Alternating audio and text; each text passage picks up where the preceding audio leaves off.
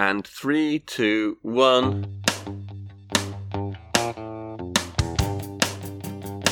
This is FinTech Unplugged with Suresh Vajani and me, Robert Courtneidge. So we're back, Suresh, but it's not just you and me now. On the last series, we talked about getting some other people involved, uh, like special guests, uh, and asking what all this fintech stuff actually means to the man on the street. Well, we now have a special correspondent out on the streets whilst we're live on air. Uh, he's ready to ask the man on the street It could be a woman. fintech questions. Let's see if our live satellite link is working. Jeff, hi Jeff, are you there? Yes, Robert, I'm here and I've parked the FinTech Unplugged mobile recording studio, the Caravan of Confusion, in an East London street. And I'll be on standby to speak to a carefully chosen cross section of people, or uh, possibly just anybody who doesn't run away. Excellent. We'll come back to you later. So let's welcome our first guest. It's TC of the EPA. No more, no less, the top cat himself, Mr. Tony Craddock. What is EPA? Emerging Payments Association for everything emerging, including this incredible podcast, which is totally emerging.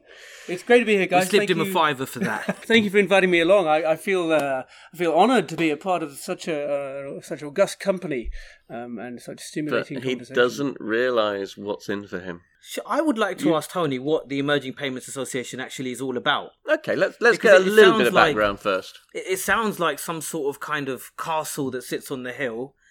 Tony, actually, I don't know what Tony's title is, but from what I recall, it's kind of like the emperor, and he kind of looks Ah. down on his subjects. Bit like you, Emperor's New Clothing. Still naked in the studio, Suresh.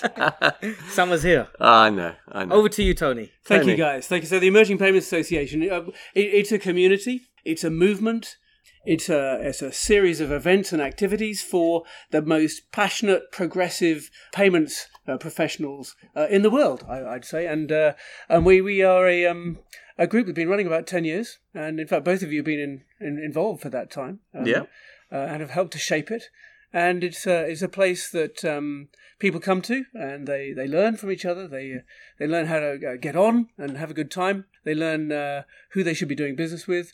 And then learn how to uh, speak with a common voice to influence people like the regulators and the uh, uh, potential big users and, um, and each other to make sure that we can help payments to improve lives everywhere. So it's fair to say you live payments, right? yeah, it's really extraordinary. I go to a dinner party or I go to a, um, uh, out for drinks, and I say, people say to me, you know, what industry are you in? And, and I say, I say payments, uh, and they say, what? What is payments? and I think, how, how can I- how can I possibly continue a conversation with them if they don't get involved and have this as their I'd have thought that would be a service for him. You know, like what is payments? Throw it up and serve it, Tony. Shang into a double, yeah, double, double fold. Does that mean that you should never ever say anything negative about payments? It should be, you know, you, No. you you have to live and breathe by payments, and you have another danger that you can't say anything to upset any of your members. Oh, I can, I do. Okay. On that okay, note, that's that sounds like the right time to that- get into that's the. an opening, guys. I just want to say we've had full endorsement and approval on record that we can ask Anything. Tony question, any question. Shall I tell you how this works? Though it's very, very simple. I was talking to somebody about this just the other day. They said, "How do you not? How do you avoid upsetting people?" I said, "Well, we do upset people, but if you think about three things, you think about being pro customer, uh, pro competition, and pro innovation, then actually." No amount of what I say can be remotely upsetting to anybody who also believes in those three things. So it might be, for example, we have uh, some very big banks who are members of ours. We have Barclays and Lloyds, for example, members of ours, um, and we have some very little banks. You know, little banks like uh, they're like um, uh, Metro, is a bit uh, Metro and Starling, and, and and these are organisations that are that are new. And you know what? Some of the payments uh, ends up being competing with them, but well if we're pro competition, pro consumer, and pro innovation, well, the end in the final analysis, uh, we'll move the dial. We'll move the industry forward, which is what I'm here for. That's great to hear. Let's go to the bin of confusion. Okay, so you put your hand in first. Let's see what I've got. Hmm. Why should consumers trust fintechs that they've never heard of with their private data when they can't trust Facebook? Well, that question was a, was the reason why we just done a recent survey on this. We asked over two thousand people e- exactly that question. We said, "Will you trust fintechs?" And twenty three percent of people said that they would trust uh, organizations they'd never heard of with their financial data if the if the uh, conditions attached to that were, were sound and sensible. And what was interesting is that 25%, and bearing in mind this is uh, from a sample of people who don't really know what this is about because GDPR isn't even in yet, uh, what these, these particular people were amongst the most wealthy uh, and amongst the youngest people in our survey. So young people who are m- more, Embracing, I guess. they're embracing it because they go, well, you know what? Uh, in, half of them, in fact, 53% of the survey said that they were dissatisfied with their current bank account providers. That's interesting. So you got half That's of the people, percent. Half of the people unhappy, and then, well, would you trust this new fintech with my with my data? Yeah, I would, providing the protections were in place. That's where um, we're going to see a whole shift of of change, sea of change coming through. Is with people like that trialing out new things um, and and and discovering that actually they can get more convenience, more value at zero cost in real time um, to help support their lives. So the youth that got robbed of the Brexit vote are the ones voting with their feet that they would be happy and to move away fintechs. from the banks, move Yeah, away from the yeah. establishment, Yeah, and that's yeah. that, that's pretty cool. Let, let me let me delve into the uh, to the bin, see what else we can pull up for Tony. Aha. Okay. I wonder whether he's going to be able to do this. Explain open banking in ten seconds. Go. banks will be That's ten seconds gone already, Tony. Let's start again. We will Open time banking. you. Take your mind. Open banking in 10 seconds. This is the problem with this industry is nothing is straightforward. The thing that gets me is we use terms like open banking to mean something. And what it means to you, Robert, and what it means to you, Suresh, and what it means to me is different. If I describe it in 10 seconds, it'll be different to the way in which you do. And then we'll assume we're talking about something about which we understand what it's about, and it won't be. And, and nobody ever calls foul. Nobody ever calls the emperor wearing no clothes. Nobody, Except Suresh, of course, who always who wears always no wears clothes for these podcasts. Uh, cer- certainly not to be shown up by you or me. Um, and and so that's one of the things that really gets me is is we we're not open about what we do and don't understand, and instead we we either hide behind jargon, hide behind job titles, or hide behind um, uh, positions of power because we may be a buyer rather than a seller. let- let's test you out, Jeff.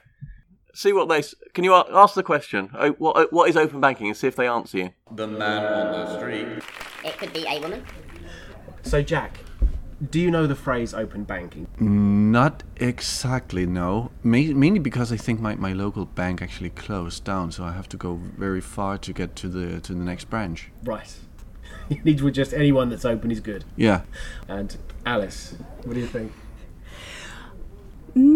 Um, no, I've um, I've heard about open banking, but I'm not quite sure what it is.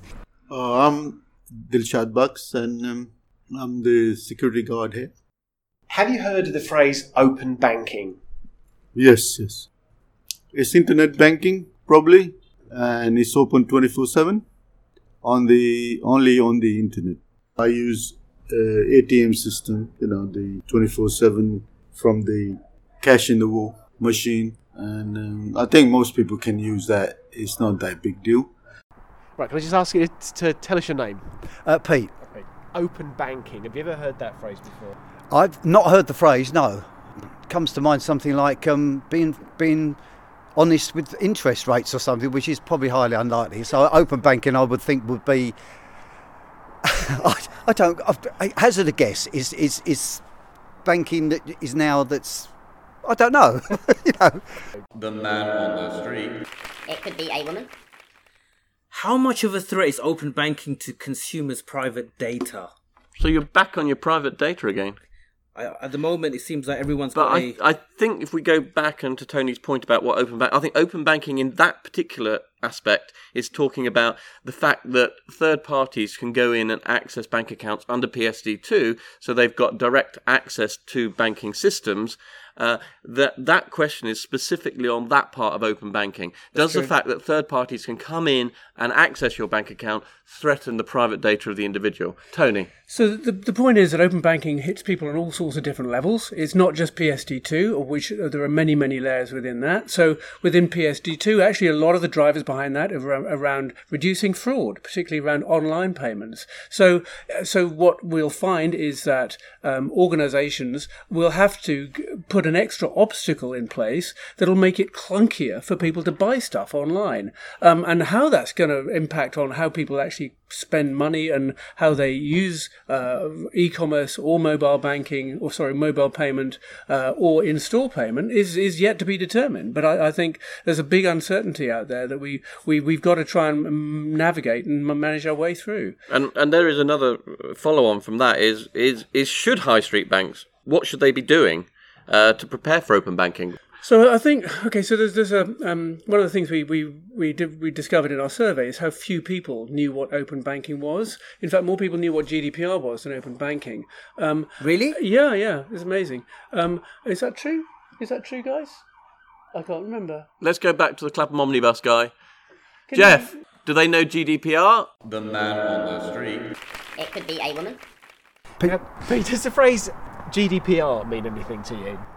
I think is it a rail network? Could it be a rail network? I'm not It sure. might be, yeah. yeah, yeah. It could be. It's something to do with the economy. Uh, is that something with sexual preferences or something like that? That sort of is that right? The man on the street. It could be a woman. So, um, so there's a whole range of things that are going to happen under PSD2. Open banking is only part of it, and what you can't do is go out and pull full page ads in the newspapers and say this is open banking because nobody cares a, a hoot. Nobody cares what open banking is. Really, they don't. What they care about is: Are you going to make it easier for me to spend my money? Are you going to make it more secure for me to deal with new customers? Are you going to make it simpler for me to uh, get an understanding of, of how where my money's going and and and easier to to save and put money into different pots? That's the sort of thing that people want. That's the stuff that makes a difference. So I believe that open banking and PSD2 and GDPR will only become real to the Clapham, the man on the Clapham omnibus when fintechs take new products and services out to market and sell them in. It's only by experiencing new stuff that people really learn from it. Until that happens, no amount of full page ads in the Financial Times is going to make a heap of the difference. Thank you very much. That's a great answer, Tony. That sounds like the type of question and the answer that I would expect from you, Tony. So I want to ask you a question because you are always the ultimate diplomat. I want you to tell us something that infuriates you about the payment space. Payment space, payment people, companies, whatever. And, you know, bearing in mind, audience, that we're doing this midday, he hasn't had a lot to drink, but we're hoping that we can actually pick his brain to get an answer. So this this won't make me very popular. I, I am very very angry with organisations that raise money on a promise of a long term return, where the next chunk of money that they spend comes from investors rather than customers. In other words, these are organisations that use uh, capital to fund their uh, their their everyday expenses rather than customer revenues.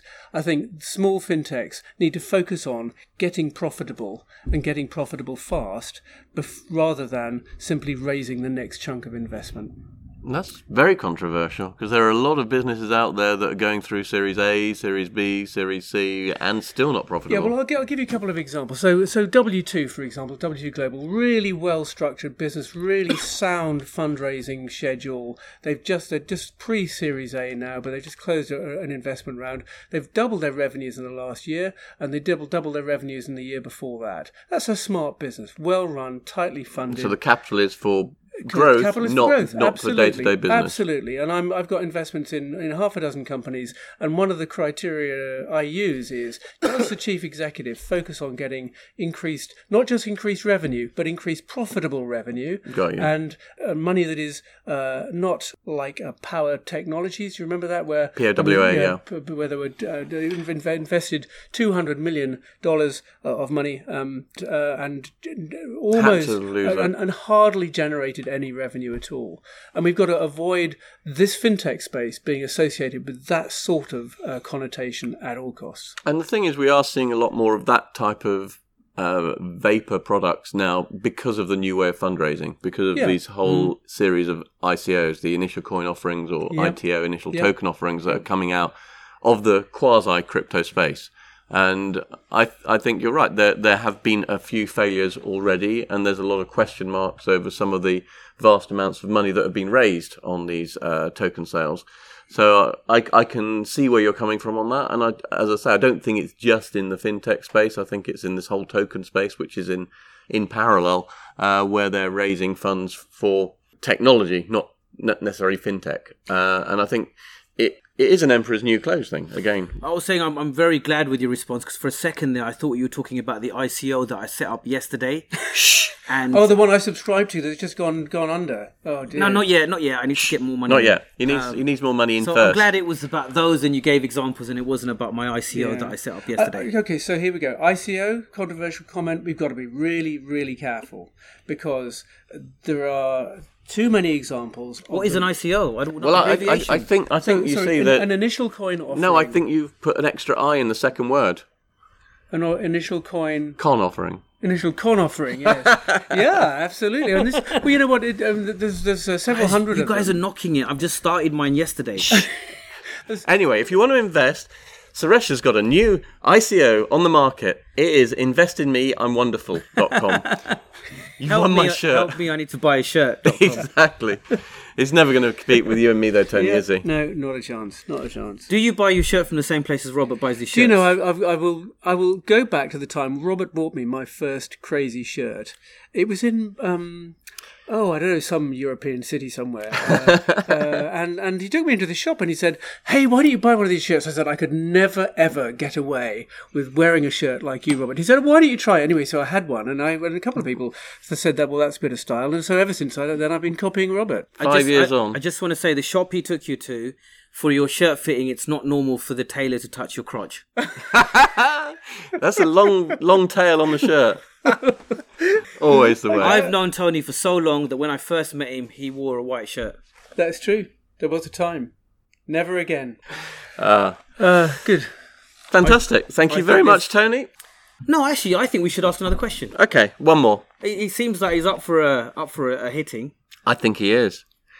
Project Regulator. Project Regulator. Could you have come up with a worse title for a group? What a bun- bunch of lawyers getting together talking about regulation. Yeah. I think Robert's just upset that he's not in that project. I am. I you? just don't turn up enough. Quite right. So what? Uh, So the question I have for you is, why should I join the EPA? You know, people say to me, "Is it just a big piss up?" I want to hear your views. Yeah, it's a really good. It's a really good question. For some people, it's a really good piss up, and that's part of the part of what we provide.